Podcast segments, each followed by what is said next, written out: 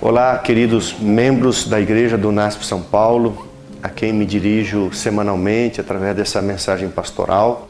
E, logicamente, outras pessoas, e graças a Deus por isso, têm acesso a essas reflexões.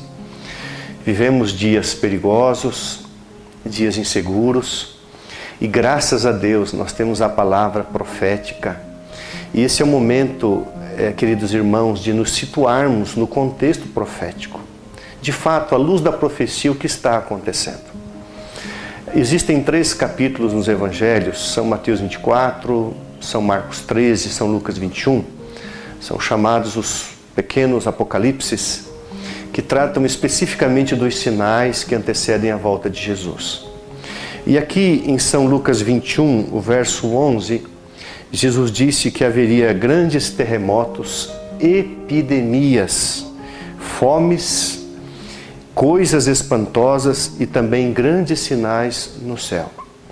Existe na Bíblia é, duas maneiras que a palavra de Deus se refere às potestades da terra e às potestades do céu. As potestades do céu é o sol, a lua, as estrelas que serão abalados quando Cristo estiver para chegar a essa terra, já no final do sexto selo.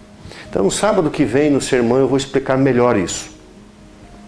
Existem também as potestades da terra, aqueles que dirigem as nações, estando debaixo do controle soberano de Deus. Então, o que nós estamos vendo são abalos das potestades da terra. Uma pandemia, uma epidemia é um abalo das potestades da terra, mostrando que o homem precisa olhar para Deus e depender de Deus. Então, eu estou aqui fazendo um spoiler, um adiantamento do que sábado que vem eu vou pregar com mais profundidade, ok? Mas eu quero é, é, meditar com você especificamente agora em São Marcos 13, aonde nesse pequeno apocalipse Jesus encerra usando três vezes a mesma expressão: vigiai vigiai e vigiai. No verso 33 de Marcos 13, Jesus diz: Estais de sobreaviso, estai de sobreaviso, vigiai, porque não sabeis quando será o tempo.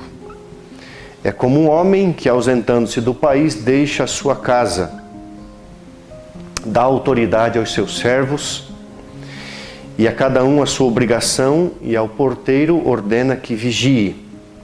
E Jesus então diz: Vigiai, pois porque não sabeis quando virá o dono da casa, se à tarde, se à meia-noite, se ao cantar do galo se pela manhã, para que vindo ele inesperadamente não vos ache dormindo.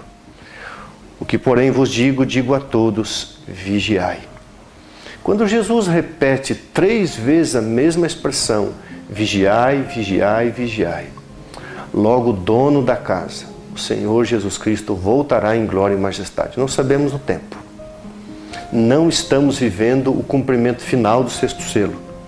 Estamos vivendo o abalo das nações. Isso é profético. Isso está no contexto das potestades da terra, dos poderes que procuram dominar essa terra, mas não têm domínio, porque a soberania está sob o poder de Deus. Querido irmão, querida irmã, querido filho, querida filha de Deus, qual deve ser a sua preocupação? Não com o que está acontecendo apenas, mas se preocupar em vigiar. Como você pode, nesses dias que você está recluso, vigiar?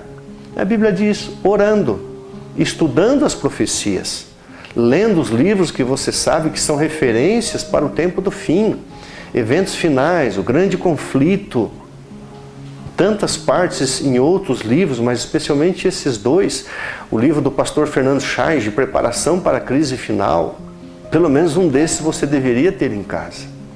Então, atente bem para as palavras de Jesus. É tempo de vigilância, é tempo de levantar nossa cabeça, a nossa redenção se aproxima. Logo as potestades do céu serão abalados o firmamento será abalado, a lua, o sol, as estrelas, pela ação divina, por enquanto a terra está sendo abalada, as potestades da terra estarão sendo, estão sendo abaladas. Isso acontece em forma de enchentes, é, ação do fogo, terremotos, maremotos, tsunamis, epidemias, no nosso caso agora uma pandemia. Aproveite esse tempo para vigiar. Aproveite esse tempo para buscar a Deus. Que Deus te abençoe.